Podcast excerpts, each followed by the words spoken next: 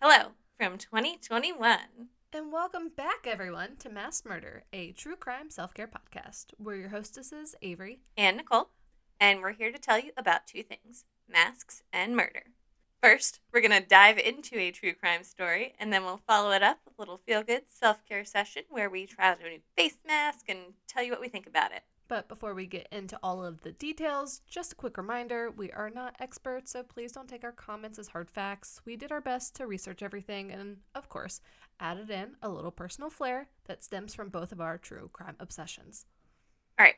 So, way back in episode 10, which is just crazy to say, we talked about Ronald Ward Jr., and we talked about how one of his victims' families, uh, Kristen Lorites, family erected a billboard to help keep interest in her case in her case and to try to, you know, find her killer. Ave, I don't know if you remember, but you pointed out two cases that also used billboards, one in Baltimore and the case that inspired the three billboards outside Ebbing movie. Mm-hmm. Yes. Um, well, today we're not going to talk about either of those stories. Good. good. yeah, just wanted to refresh your memory. Um, no, instead, we're going to take a look at the first case that used billboards to help the investigation. And it took place in Tampa, Florida, back in the late 80s and early 90s. Taking it back to the OG. Yeah, so let's travel back in time to 1989. It's late May, and Joan Rogers, who's 36, and her teenage daughters, Michelle, who was 17, and Christy, who was 14, were on their first ever family vacation out of the state from their dairy farm in northern Ohio. And a little bit of background on the ladies. In addition to pitching in around the farm, Joan worked the night shift at a plant in nearby Bluffton, Indiana. Michelle was getting ready to start her senior year of high school and was active in the Future Farmers of America. And Christy was getting ready to start her freshman year of high school. She was active in 4 H, marching band, and was a cheerleader. Busy, busy. Uh, both of the girls were known to keep up with their chores around the farm and would get up early so that they could complete them before school. The father and husband of the family, Hal, stayed behind to tend to the farm while the girls were on their vacation. The three women took a sightseeing road trip and made a stop at Disney World, which I'm just going to go ahead and speculate that they had an amazing time while they were there because, you know, how can you not? True. It is the happiest place on earth. It, I can attest to that. It truly is. Uh, so, as the ladies are wrapping up their trip, they're headed back towards Ohio and they stop in Tampa on June 1st. They checked into a motel and had reportedly made plans to stop at Busch Gardens and then continue on home. No offense to Busch Gardens, but probably a little bit of a letdown after Disney World. Yeah, I've never been to the one in Tampa. I mean, there's the one in Virginia, but I, I assume it's kind of similar. It's just Yeah, yeah. very different vibe. Yeah, very very similar to the one here in Virginia, but definitely a much different vibe than Disney World. But either way, let's uh, fast forward a couple of days to June 4th when the bodies of three women were found floating in the Tampa Bay off of St. Petersburg. Now, these women had been bound, gagged, and their mouths were covered with tape, and each one was tied to a 30 pound concrete block. Okay, sounds like some absolute mafia shiz to me. Possibly. I mean, 30, I mean, you know, I've been watching Sopranos recently. Oh, have you? Yeah, it's one of those shows that going back to, Hmm. not necessarily a comforting show, but something you can binge. Something familiar. Yeah. I've never seen it, so That's good. okay. Maybe now, Recommend. Maybe maybe now that I'm ready to start getting into some new territories. But so back to the um these women. Although their attacker did try to weigh their bodies down with the concrete blocks, the gases that are created during decomposition caused the bodies and the concrete blocks to rise to the surface. In the Forensic Files episode on this case, Glenn Moore, the lead lead investigator, says that if the weather and temperature of the water had been cooler, the single concrete block might have actually been enough to hold each body down. So clearly, the perp didn't really do his research, and I would just like to say, like, what dummy thinks that 30 pounds is going to hold down a fully grown human being? I mean, not gonna lie, I I don't have any plans to do this, but I personally would have been like, yeah, thirty pounds, sure. Yeah, but I mean, me thinking about it, when I was in high school, I ma- weighed maybe like 100 pounds. Who's gonna think that 30 pounds is gonna hold down 100 pounds Eh, like successfully? I totally get it, but it just it just I wouldn't have. I mean, I guess if I was trying to murder someone, I probably would have put some kind of thought into it. But yeah, I just feel like you should have put. maybe it's spur of the moment, and that person just carries around thirty pound blocks for funsies. only three of them. One. Just yeah, it's his favorite number. Who knows? Uh, Who knows? yeah, no, obviously zero idea. Yeah. So anyway, the victims were found naked from the waist down, which led to the theory that they had been sexually assaulted. But unfortunately, the bay water washed away any actual evidence of this, so they couldn't 100% confirm it. The water also washed away any trace evidence like hair, fiber, fingerprints that there might have been. Finally, and probably the worst part, is that the women were thought to have been alive when they entered the water since there were no other signs of trauma like a stabbing or a gunshot wound. And they had water in their lungs, which led to their cause of death being ruled as drowning, which probably means that they suffered. Okay, wait. I had a new thought. What if the killer only used the 30 pound block because they only cared about if the woman drowned, but really didn't care if they were found or not? And yeah, perhaps a 30 pound block's easier to find than a heavier one? I Yeah, don't- I don't I don't know what the going weight of concrete blocks is, but that's idea. actually a really good point. Like maybe he just wanted it to be enough for them to not be able to successfully get to the surface. Yeah. And like Who cared about later? like creepily like watched I don't know. Psychopaths are crazy. But yeah, that's true. Never, truer words have never been said. Exactly. Oh, Lord. So the medical examiner estimated that the women had been in the water for at least three days. Since the bodies didn't contain any identification, police weren't immediately able to ID the victims.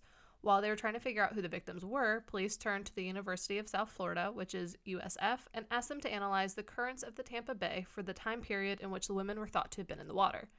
This was to help them pinpoint the location that the bodies had entered the bay and hopefully point them in a good direction to start the ID process. The USF determined that the women were most likely to enter the water in the middle of the bay, not off a bridge or from the shoreline. So, that would indicate that someone with a boat, or at least access to a boat, is the perp they're looking for. Dexter did it. that took- me by surprise. Except Dexter was in Miami, a little bit farther south. Eh, Florida. True. It wasn't until two days later, after the media started reporting on the story of the unidentified women, that the police were actually able to identify the bodies. A maid at the motel off of the Courtney Causeway had started to get concerned about a room that she was scheduled to clean. It had been a few days since the tenants checked in, and everything was still undisturbed. Even stranger, no one had actually seen the women or her or the woman and her teenagers around the room since they checked in. After seeing the story on the news, the manager of the motel called the police to alert them of the maid's concerns. The room was registered to Joan Rogers, who had checked in with her two teenage daughters. Authorities f- immediately contacted her husband Hal. In the Forensic Files episode, Hal just said, quote, the sheriff got a hold of me, end quote. So it's not clear to us if they went to the farm in person or talked to Hal or called Hal for just the sake of time, but I imagine that telling someone such news uh, is something that you probably want to do in person. I would assume so, yeah. But eh, sake of time, I get it. No judgment on what they did. I'm sure there are protocols. I mean, it was also a small town, so I feel like they would have gone in person anyway because Oh. everyone probably knew each other. Yeah, or they probably could have called local authorities to go over and tell them. Yeah, that, I mean that's most likely Right, the right, case. right, right, right. I'm there. I'm with you. All right. Well, together they worked to get the family dental records, which confirmed the worst. The three women found three women found in the Tampa Bay were indeed Joan, Michelle, and Christy. After identifying their victims, police were on the lookout for Joan's car. And they found it at a public boat ramp about a mile from the motel and about 25 miles from where their bodies were found. While searching Joan's car, police discovered two handwritten notes. One was on a pamphlet, which contained directions to the motel that the women were staying at, and the other was on hotel stationery, contained directions to the boat ramp with a note that indicated blue with WHT. Seems pretty obvious that since the directions are to a boat ramp, it's describing a blue and white boat, right? Absolutely. So the two notes were sent to forensic handwriting analysts who were able to determine that the two samples came from different individuals. Teresa Stubbs, a forensic document examiner, explains that the handwriting samples on the hotel stationery was were easily confirmed as Joan Rogers since they had received quite a bit of samples of her handwriting for comparison. The sample that contained directions to the hotel did not contain handwriting that belonged to Joan or her daughters. Teresa explains that the writing on the pamphlet was very distinctive. For example, the letter T was capitalized in the portion of the hotel address containing the word Courtney, and the letter Y was written numerous times. If I recall correctly, I think it was three. But each time that the Y was written, it was written differently with just slight variations. Interesting. Right? So it. So based on the note written by Joan, police were looking for a blue and white boat. Detective M. Mahoney, who was working the case, noted that many pleasure boats fit the description of the boat that they were looking for, which only complicated their search. Even more unfortunate, the boat ramp wasn't a place that people actually docked their boats and stored them. It was literally just a public boat ramp that anyone could use to launch their boat into the water for the day. Oh, that's a bummer. I was sure that they would be able to reference the logs of like what boats had been docked during that time, but guess there goes that idea. Exactly. Super unfortunate. But then, police re- received a tip that a local resident was operating an unlicensed business from the same ramp. He was offering to take tourists out for sunset cruises on the Tampa Bay. What was his name? Jason Wilcox. And he did own a blue and white boat. He's on the short list. Dun, dun, dun. so, this is obviously suspect. Mhm. Police thought so too. They decided to run a background check on Jason and discovered that he had served time for aggravated assault. He lived just five miles from the boat ramp, and when they went to visit him, police saw that he had concrete blocks on his property. This guy's just getting more and more suspect. I don't know. I'm suspicious about how open and shut this guy just seems. Yeah, um, I guess we'll see. But, you know, as you do, Jason denied having any involvement in the case, and without any evidence actually linking him to the case, police weren't able to get a warrant for a handwriting sample. So we'll just go ahead and stick a pin in this for a few minutes, I guess. Two weeks before the murder of the three Rogers women, homicide investigators were made aware of an eerily similar case via police bulletin from Madeira Police PD, about 27 miles away from Tampa. A 24 year old Canadian tourist was approached by a man who offered her a boat ride on the bay, a blue and white boat, to be specific. Thinking what a fun opportunity that would be, the woman agreed. And no, no, just I don't understand it of all of the things we've been taught, I know this was a long time ago, and you know, like you're not supposed to talk to strangers. Probably was something that really occurred in like the '90s. Uh, it's very yes, strange, like Mr. Stranger. I love candy. I will get in the van with you. Yeah, I don't know. I mean, I might be reaching. Maybe he seemed super normal and he even had some kind of like business brochure or something that they could look at, something that made him seem more legit, made them feel safer. I don't know. Well, apparently he did actually seem normal, and things were going fine until they got out on the open water. The man told her that if she didn't have sex with him, he would kill her.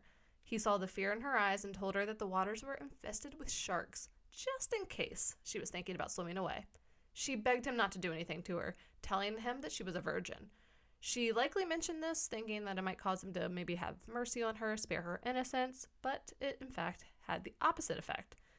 Instead of turning him into someone that was understanding and wasn't going to hurt her, it excited him. He even went as far as to tell her it wasn't worth getting murdered over a sexual assault, and then carried on with his attack. What a fucking sicko. Oh, I know.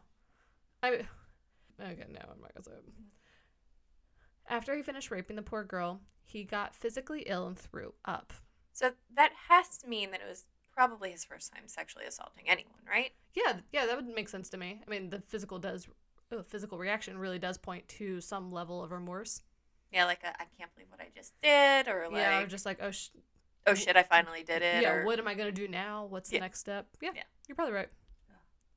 He waited until dark and took the boat close to shore and let the woman swim to safety. You know, just disregarding that whole shark thing. maybe he figured he was close enough to the shore that I mean, psh, I'd swim too. at that yeah at that point Chances Uh, take me. yeah. Unfortunately, the woman went back to her hotel room and showered before heading to the police station to report what had happened to her. So, I mean, that's not good, but the swimming probably didn't help protect any physical evidence either. Yeah, I mean, because if like the other three women, the water in the bay washed away all of the physical evidence. Mm-hmm. I mean, hopefully, with just the short amount of time that she was in the bay, that something could have been saved. But at this point, we'll never know. Yeah, and I'm never going to judge someone for wanting to go take a shower after an assault. No, absolutely I get it. not. Totally get it. Makes sense. Anywho, but fortunately, her description helped police create a composite sketch of the perp. When comparing the sketch to Jason Wilcox, the two looked absolutely nothing alike, and he was ruled out as a suspect in the case. He was also ruled out of the Rogers case after he took and passed a polygraph. In addition to passing the poly, he had alibis for when the women actually went missing and were murdered. So, except for like that last bullet, I personally wasn't really um, believing that. Well, he passed the polygraph test, so obviously he didn't do it. Yeah, because they're. Alibis, hmm, different. I, wonder what I wonder what they were. Yeah, I know. It's like I wonder if it was like a find it. girlfriend or something. It's just like he was so early with me, He was with me all night. but doesn't matter. He was ruled out. With their main suspect, huh? Ruled out. Oh, okay. That's fine. Leave it in. With their main suspect ruled out, the police released the composite sketch to the public. This, not exactly surprisingly, led to hundreds of leads, each of which had to be followed up on. They then released the description of the boat, which wasn't helpful either. That generated 800 leads alone. And yeah, putting the idea of a blue and white boat, come on, come on, not exactly unique, I feel like ninety nine percent of boats are blue and white. right? Yeah, It just seems, I don't even know why you would include that. It doesn't seem helpful at all. it's all they had to go on though. Uh, I guess. After looking into all of the new leads, police turned up zilch. According to a September 1992 LA Times article, the case was featured in an episode of Unsolved Mysteries. The airing of the show led to another outpouring of tips. Eight telephone operators in California alone took calls for over an hour after the show ended. Again, none of the tips provided any serious leads. So at this point, the police are at a standstill. They decided to try a new tactic. They rented out five area billboards and displayed the, sus- the suspected killer's handwriting. The billboards also contained phrases like, Who wrote these directions? You may know who killed the Rogers family, and offered a $25,000 reward, which today is the equivalent of $46,370.10. It's a huge reward, but I love the fact that they did handwriting. Yeah. Handwriting is so distinctive, and obviously, at the time, people actually wrote things a lot more than they do now. Yes. All of the typing. All the typing, all the texting. But this case would be the first to use this tactic of renting out billboards. It just so happens that Joanne Steffey saw the billboards while she was driving along the highway and thought she recognized the handwriting. It reminded her of a contractor that she knew, Oba Chandler. On Forensic Files, Joanne says that when she first met Oba, he came across as sleazy, my word, not hers. She actually said, quote, he came across as not telling the truth. He wouldn't look you in the eye, and he just seemed shifty. End quote. So, Yeah, so sleazy. yeah, yeah. Concerning, all the same. Yes. When she got home, she was able to uncover a handwritten receipt for a work order that Oba had done for her. When she was looking at it, her knees gave out, and she was so shocked that she nearly fell over. Being the good person that she was, Joanne knew that she had to hand everything over to the police. Teresa Stubbs, the forensic document examiner we mentioned earlier, took to examining the receipt that Joanne had turned in. She remembers finding the random capital T's throughout it and seeing all the same variations of the letter Y that were in the directions to the motel. She knew within minutes that the two handwriting samples came from the same person. Oba Chandler was 43 years old, ran a construction business, was married, and had eight children by seven different women. What a busy bee. He was. Speaking of busy, his criminal record started when he was only a teenager and included two sexual assaults. He also only lived about a half mile from the boat ramp where the Rogers family vehicle was found. Police pulled the ship to shore phone logs, which records all communication between boats on the water and the shore. Now, this was bad news bears for Oba. It put him on the bay on the day of the rape in Madeira Beach and the day of the murders of the Rogers family. Oba initially denied any involvement in either crime, of course. But then police brought in the Canadian tourist. So they like obviously had to fly her back down, right? yeah. It was years later. Yeah, I mean, it has to be. It's not like they could zoom her in. So Yeah. yeah, had to. It's just bananas to me. Like, where's their money in the budget for that?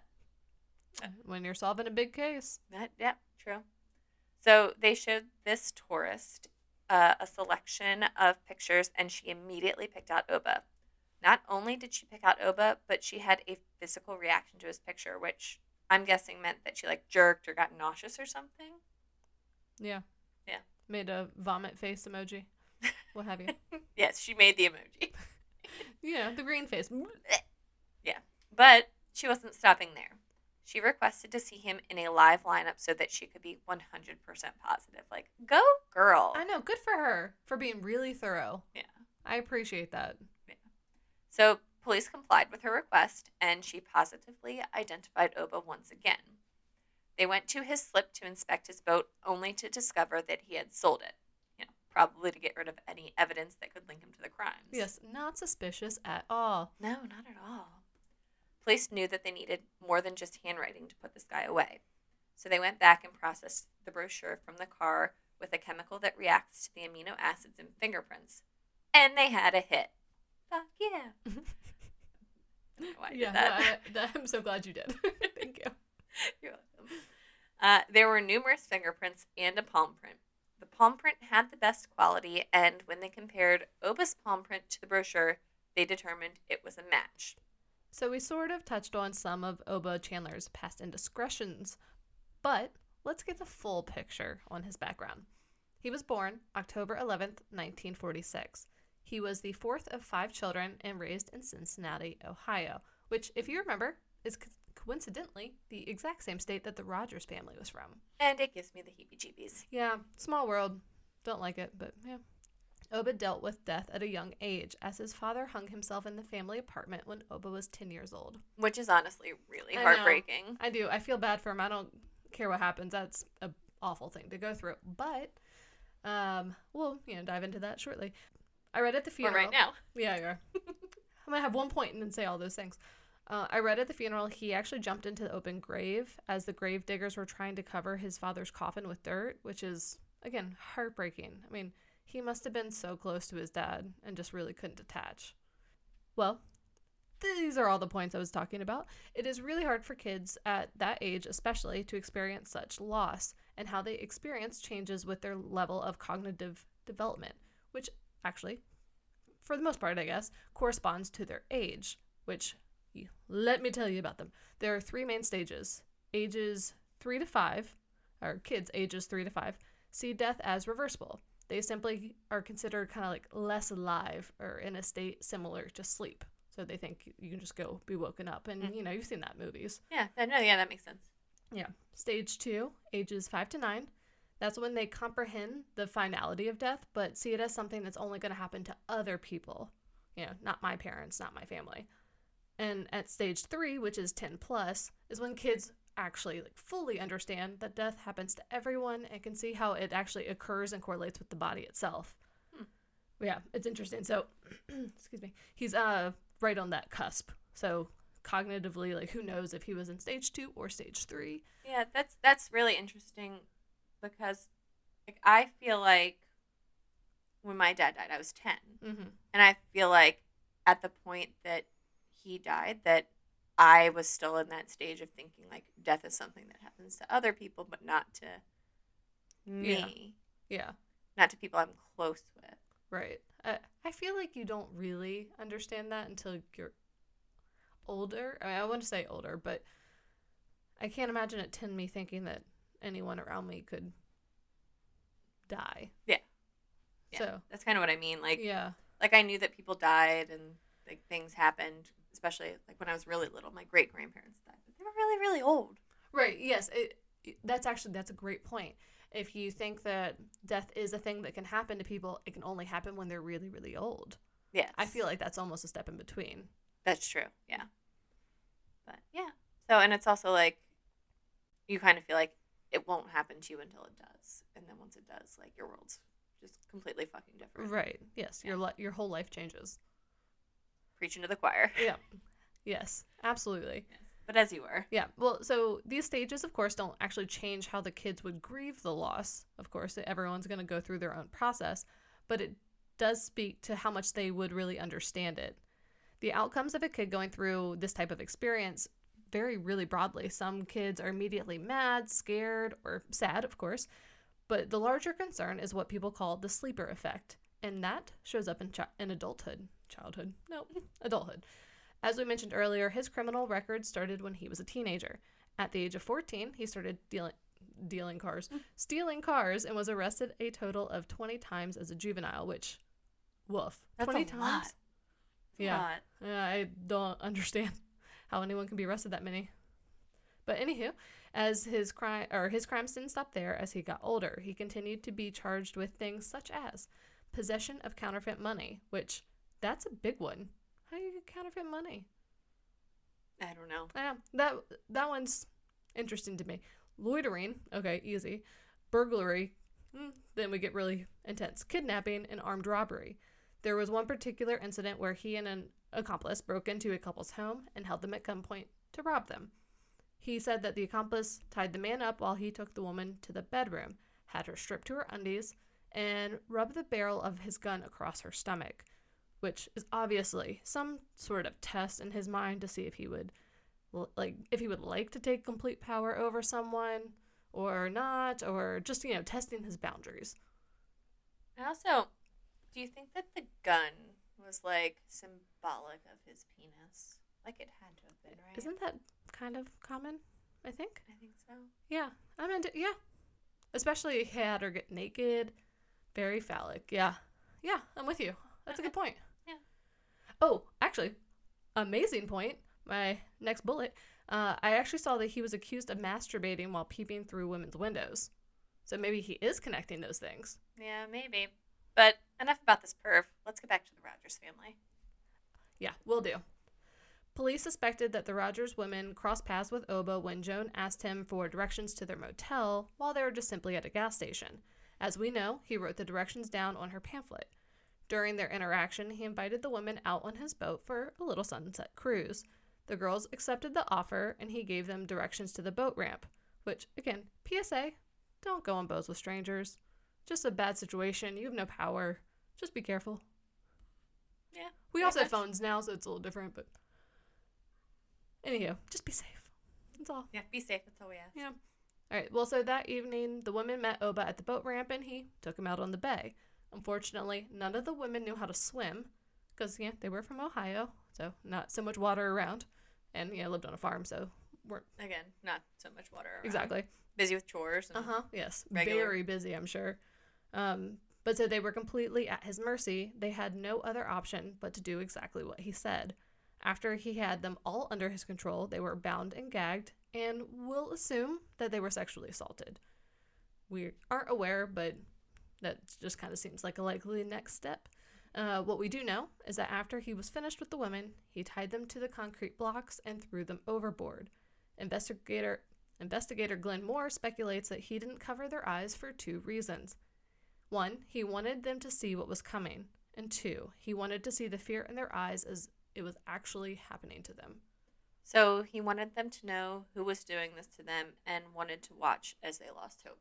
Pretty much. Yeah, pretty much. I mean, I might, I might be reaching here, but I do wonder if this string of crimes was truly sparked by his father, like quote unquote, leaving him, and like how helpless it made him feel, possibly, just like the trying to regain control. Well, wait. Do you mean like the rapes and murders, or like his initial string of crimes as a juvenile? Huh. Well, probably both. His father, you know, leaving could have started the lesser crimes as a way to seek attention, something along the lines of kind of acting out, while the more brutal crimes would have been ways to try and restore control over his own life. You know, again, totally reaching, but it could correlate. Could. Yeah. But enough speculation. Oba called his wife to let her know that he was having quote unquote engine trouble. It was going to be late to dinner. Which, gotta love all of this happening. He's just like, hold on, honey, I'll be there in a minute. Yeah. Just sh- showing some psychopathic tendencies, but whatever. Um. But this call put his communication to the shipshore log that the police found later. So, Oba was arrested and charged with three counts of kidnapping and first degree murder. At his trial, he confessed to having met the women and giving them directions, but denied ever seeing them again outside of the media coverage after their murder. He claimed to be fishing alone during the time of the murders and maintained his maintained his story that he was having engine trouble, saying it was a gas line leak. He even said that he called the Coast Guard, the Florida Marine Patrol, and to have flagged down a patrol boat, but that everyone was too busy to help. Okay, but there should be records of those calls. Agreed. But before we get into that, I just want to note he said that he was also said he was able to repair the gas line with duct tape and to safely was able to safely return to shore. And as you suspected, all of this shit was lies. There were no records of distress calls to either the Coast Guard nor the Marine Patrol, and according to a boat mechanic,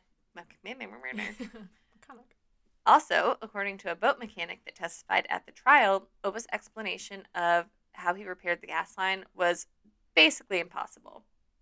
The fuel lines in his boat were directed upwards, which would have sprayed the fuel into the air and not onto the boat, and the gasoline would have dissolved the adhesive of the duct tape. So, at the the conclusion of the trial, Oba was found guilty and was sentenced to death on November 4th, 1994. He maintained his innocence and filed many appeals. Shortly after his sentencing, his wife filed for divorce, go girl, and their marriage was dissolved the following year. On October 10th, 2011, the Florida governor, Rick Scott, signed Oba's death warrant and his execution was set for November 15th, 2011. He asked his lawyer not to file any more appeals to keep him alive, and despite this request, on October 12th of 2011, his lawyer said that although he was preparing to file a motion regarding the violation of his client's Fifth and Fourteenth Amendment rights in the case, he was unsure whether Oba was willing to travel to Clearwater for the court hearing or would agree to the filing of the motion. On October 18th, he filed a motion against the execution on grounds that the way Florida imposes the death penalty is unconstitutional. A hearing on Oba's motion was set for October 21st at 1 p.m., and Oba did not attend. On October 24th, his appeal was rejected because he had already filed for filed an appeal to the Florida Supreme Court prior to the decision. And the appeal was heard in a court in Tallahassee at 9 a.m. on November 9th, 2011. The Florida Supreme Court had upheld Oba's death sentence in 1997 and in 2003. On November 15th, Oba was executed at 4:08 p.m. at Florida State Prison in Raiford. He declined to make his last statement prior to his execution, but left a written statement with prison officials. Quote, "You are killing a innocent man today." End quote. One of Oba's daughters, Valerie, said in an interview after the execution, quote, I believe that they did execute an innocent man. I don't think my father alone could have pulled off such a heinous crime. It would have been more than one person. The palm print would prove he did meet them. Oh, the palm print would prove that he did meet them and gave them directions, but didn't mean he killed them. I think the prosecution had a very weak case. She also said that she sent a letter to Governor Scott asking him to commute Oba's sentence to life imprisonment. imprisonment.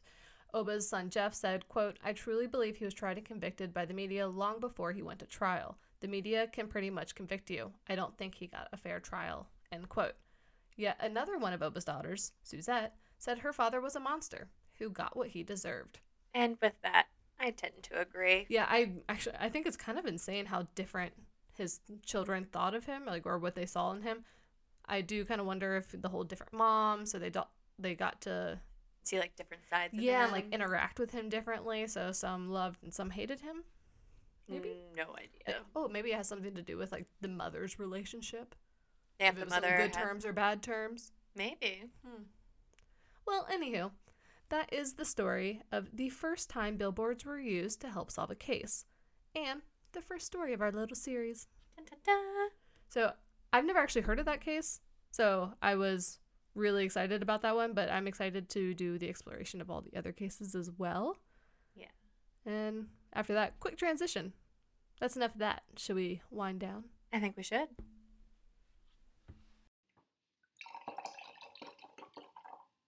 And we're back. We are into our face mask portion. Um, and just a heads up before we even talk about it, Nicole and I just put our face mask on. So they are currently sitting there drying. I can already feel it hardening. Starting to harden. Yeah. Yeah. But okay, so let's dive into it. Nicole, what mask are we doing this week? Uh, so tonight we're doing the, I think I'm saying it right, the Puya Star Peel Off Glitter Mask, which tightens, tones, and firms for a lifted look. It nourishes and hydrates, according to the box. According to their Amazon page, they have five different kinds of glittering parts, which are cosmetic glitter that's approved by the FDA and can be safely used on the skin, which is good to know. Um, some highlighted ingredients are ooh, Centella Asiatica extract, which, according to the National Institute Health, is effective in improving treatment of small wounds, hypertrophic wounds, as well as burns, psoriasis, and scleroderma, which I'm assuming is some kind of skin disease, just based on the derma part of the word. that would make sense.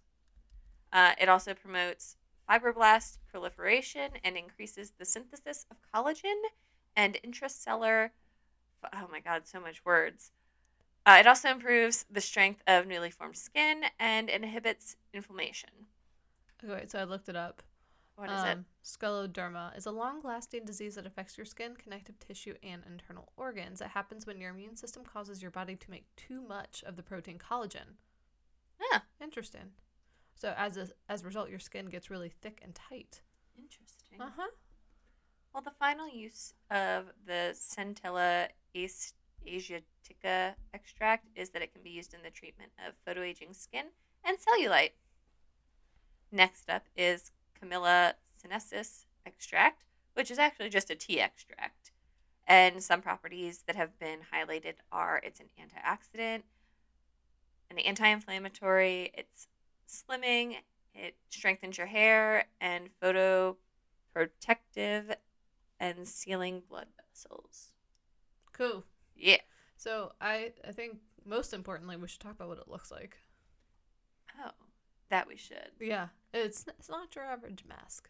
So it is a black gel with Mhm. stars and glitter in it.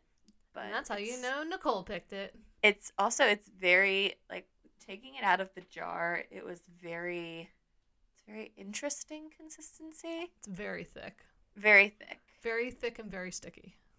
It reminds me of mucus. Okay, well that's. It does. I mean, yeah, you tell your truth. I'm not gonna lie. But yeah, it was uh interesting to put it on. Yes. Um, it has a pleasant odor, which is It does. a nice bonus. It does smell nice, but yes, the experience of trying to put it on, it's very, as we said, sticky. So it sticks Mhm. to your hand, so it kind of takes it off your face while you're putting it on. I do think that it may have just been a little cold though, because the more we like wiped our faces, the more evenly it started to Mhm. distribute. So the mask just may not be warmed up like it's supposed to be, Mm, but we'll see. We'll see how g- taking it off goes. we will. Um, the directions for use do say to clean your face and to keep it moist. So I'm glad I used the facial spray before. Yeah. Um, doing this because we know my track record with Peel off peel mask. off masks. Yeah. Um, but yeah, it says you know, apply it evenly, leave for 15 to 20 minutes. Once the mask is dried, gently tear the film and rinse it with water. Rinse your face with water. Yeah, the Your box did, the box did say something about rubbing in the lotion. So I'm curious if there is like some extra hydration level to this that's like underneath it. I can Yeah. definitely feel it tightening. Yeah. So we'll see.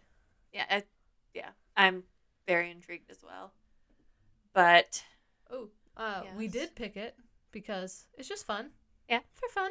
Um, but also because it's, you know, a nice nod to the new year. mhm, New year, new us? No. Same us, new year. sort of same us, with some changes, Some growth. growth, personal growth. Yeah. Well, I guess that, that's a lovely segue. Unless you have something else to add about the mask, should we just chitty chat? No, let's just chit chat.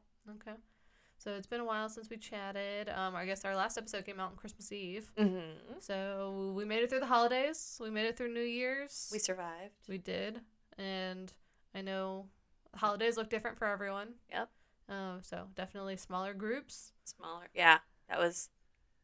It was interesting. It was nice. Mhm. It was a lot less children running around, which was That's true. made it a little quieter, which was Mhm. nice at my nana's house. Yeah. Um, I know you got to see your family, which was good. hmm Yes, I got to go see my parents, and Mhm. they are in the process of moving. So I had the fun task of going through all of my childhood boxes while I was there. So it wasn't exactly what I would call relaxing, but very productive. Aw. Um, so I saw all kinds of stuff that they kept for me. Uh, I do actually remember packing some of them because it was like packing up my room after you know I left for college or what have you, yeah. and the stuff in all of those boxes. I was a real nerd. I saved so much homework. There's book reports in there. Why? Yeah, I don't know. I asked my mom that, and she's like, "You were really proud." Oh, I have a whole portfolio of art, which I'm gonna be really honest. I don't think I would have saved my art from when I was little. So I think my mom just gave me like the pile of it, and then I just put it in a box. Mm. My assumption. I was gonna just gonna ask if you were at all artistic. and, Like, were they like are they good drawings oh, they or? were so good. You know, I started off in crayon, and then I fast forwarded to maybe some watercolors. oh, Mhm. You, so you just skipped right over the colored pencils. Oh, well, I guess that's just not my Forte, medium. medium, yeah. Yeah, it's good. just not my medium. So it's um, it's it was interesting. I'll say that. But there's Fair. a lot of things where I was like, oh, that's so nice. Trash. and I definitely like took some pictures of stuff to try to remember it. But a lot of those things, like I have zero interest. no in memory of why Or I would that. even have wanted to keep it. So into the trash it goes. I'm also one of those schools that had a yearbook for every year you were in school. So I had kindergarten through 12th grade. Wait, not every school does that. No, some don't only have them for high school. Oh, really? Yeah, I thought all schools did it for every year. apparently not. Oh, interesting. So I had my 13 yearbooks, and they're all, you know, big books. They're, they weren't little. So I got to go through and find my picture, and then I just tore out every one of like my grade, and then I saved I, sa- I saved three whole yearbooks, like my senior one. I think I'd I, I tried to fi- find them kind of evenly spaced throughout my life. Yeah, but I was like, I can't keep all of those. That box was a beast. It Oh. weighed so much. I know where all my old yearbooks are. They're in my closet in my childhood bedroom, and that's where they're, they're going to stay. Yeah, just wait until your mom moves. If she was like, "Do you want to keep any of these?" I would literally throw every single one away, Oh. except maybe like an elementary one. Yeah, it's kind of nice From, to like- like go back and see and be like, oh, these are my best friends. Oh, I, I don't really care about that. There are just like some really nice sentiments written to me because my dad died like at the end of the school year, so like everybody signed Oh. my yearbook and they like sent it to us. So and there were just like some really nice sentiments from like friends and teachers and like the guidance counselor and Oh, stuff. that is nice. I Yeah. hadn't even thought about that. Yeah, But yes, So. that would make sense for your yearbook. but I mean, other than that, like eh, I don't really give a shit about like the people who I'm no longer friends with or you know whatever. Well, it was interesting because, and I'm going to tell you the story because it's about my very best friend from high school. Ooh. Apparently, there was a year she didn't sign my yearbook. and I was like, I guess we were fighting at that time. Rude. There was a time that we had a little girl drama. I guess it was the time of yearbooks. Oh. Yeah, I was literally looking for like what she wrote. Nothing. Oh, that's interesting. The next time I go home, I'm gonna have to look and see what Sarah wrote Yeah. in all of my yearbooks. Well, it's like also you remember like at the time you gave a whole page to like your best friend or something. You're like, this Mhm. is where you sign. You have to go first. Yeah. No, no, nothing. You can't write on this page. It No. belongs to Jackie. It belongs to Mm-hmm.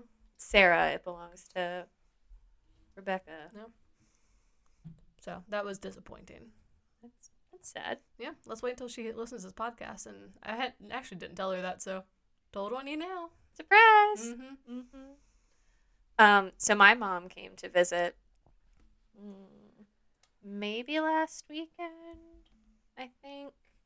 And she brought like she has this folder of things she's just been like saving up for me and like just like old notes but like from like like old cards that are from like friends and like um my birth certificate isn't it. I was like the cutest little chunky baby. You were the cutest little chunky baby. Well. I wasn't little, but I was a cute chunky baby. mm-hmm. Gerber baby. Mm-hmm. Yeah. No. Which is Yes. so fun because I was the exact opposite. Skinny little alien thing. I want to see the baby picture of you when you were little and Oh, I got like a nugget. Oh, they're probably in that box right there. Oh, cool. Well, we will get into that when we Mhm. after we take these off our Sure. face. Yeah, it's it's already starting to like lift. I feel I feel like it's lifting on like the edges of like my mouth Yeah. and like my chin right below my lip. which hopefully means it'll come off easily. Fingers crossed. Um I do want to bring up some self-care, like a hard self-care decision that I had to make. Mm-hmm. Um, well, as you know, I had to rehome the dog. Mm-hmm. Um, but I, I don't know. It was like it was a very hard decision, but my mental health was just like spiraling down the drain. Yeah, which is the most important. You can't take Yeah. care of anything or anyone else if you can't take care of you. Yeah. So, Minnie is no more. Well, she is. I mean, she is. More. She's, She's- somewhere. She's just not with me. Yeah. Yeah. She'll find a good home. She'll find exactly what she needs. It's just. Yeah. It wasn't right. Nope. And Onward and upward. onward, upward. Yeah. So I just wanted to say, like, I feel like it's very important that we take our own mental health and our own well-being into account so much before we take it into take other people's into account. Absolutely. I couldn't agree more. Don't be afraid to be selfish. Yeah. I mean, it kind of goes along with what every other true crime podcast says. Like, do first. Don't Yeah. be afraid to be rude. Say what you mean. You know, don't feel bad. Yeah. Especially women. Don't feel bad. Yeah. Do you, what's best for you. you got to take care of yourself before you can be happy. Totally. And it's Yeah. the best life lesson. I, I mean, I struggle with that all the time. You're trying to be everything to everyone, and you just can't. You have to say No. no sometimes. And it's the hardest thing is it's the easiest advice to give to someone else, but it's the hardest advice to follow yourself. Oh, I am 100% certain that 99% of everyone out there is more likely to take advantage of themselves than their closest friends. Yeah. No, it's I've can I can If you know what I mean. I, yeah, I can definitely tell you how many times I've given that advice to someone. Like, you need to look out for you. Like, you can't keep worrying about what this person like is thinking or is feeling or is whatever. Like, you need to look out for you. And if you're not happy, how can how can you help them be happy? Yeah. I there's can't just- tell you how many times I've said that. Oh, I agree. Uh, there's just so much guilt that goes around or comes around you kind of giving yourself a break. Mhm. You know, are you being too easy on yourself? Mm-hmm. You know, the whole idea of I should have done more, could have done better. You know, and we spend our whole lives trying to be the best at a sport or in our grade or in our profession or whatever it is. And you just can't. At the end of the day, you can't. No. So do what makes you happy. So there's that. It's a good life lesson it's a good reminder to Yeah. At the end of the day, that's what I'm looking at. Our brief time together as is a life lesson. And that's really all I can look at it as. it's a good outlook. You oh. did a lot for her. Yeah. I She hope will be better for it. And the nice thing is the trainer we um, we're working with is, or at least he said he is going to try to continue to work with her while she's at the shelter until she gets rehomed, and then her training like is already like fucking paid for for like the rest of the year. So, um, but no, I'm hoping he follows through with like going to the shelter and Mhm. working with her, and that she finds a home soon with a yard. That's what she needs. Yeah, a little more space. Yeah. Maybe a little farther out in Virginia. Fingers crossed. Yeah. It'll it'll be good. Yeah. Just gotta trust it. Yeah. Everything happens for a reason Mm-hmm. and now i'm just gonna take some time to focus on myself and getting myself happy and in in line to where i need to be Mm-hmm. And we're back at this. we're back at this yes A hobby we both obviously are interested in. Otherwise, we would be we wouldn't have picked it back up. Really punishing ourselves. Mm-hmm. Yeah, no, I'm very happy to be back doing this. And Yeah, let's talk about some murder. Murder. oh, laughing. Just made a bunch of it come off. Okay, Yeah. well, so the timer did go off. Are you feeling? I'm feeling like it could probably come off. Yeah. Okay, well, let's. So we'll um we'll be right back. For you, it'll be like basically instantaneous. So Mhm. hang on.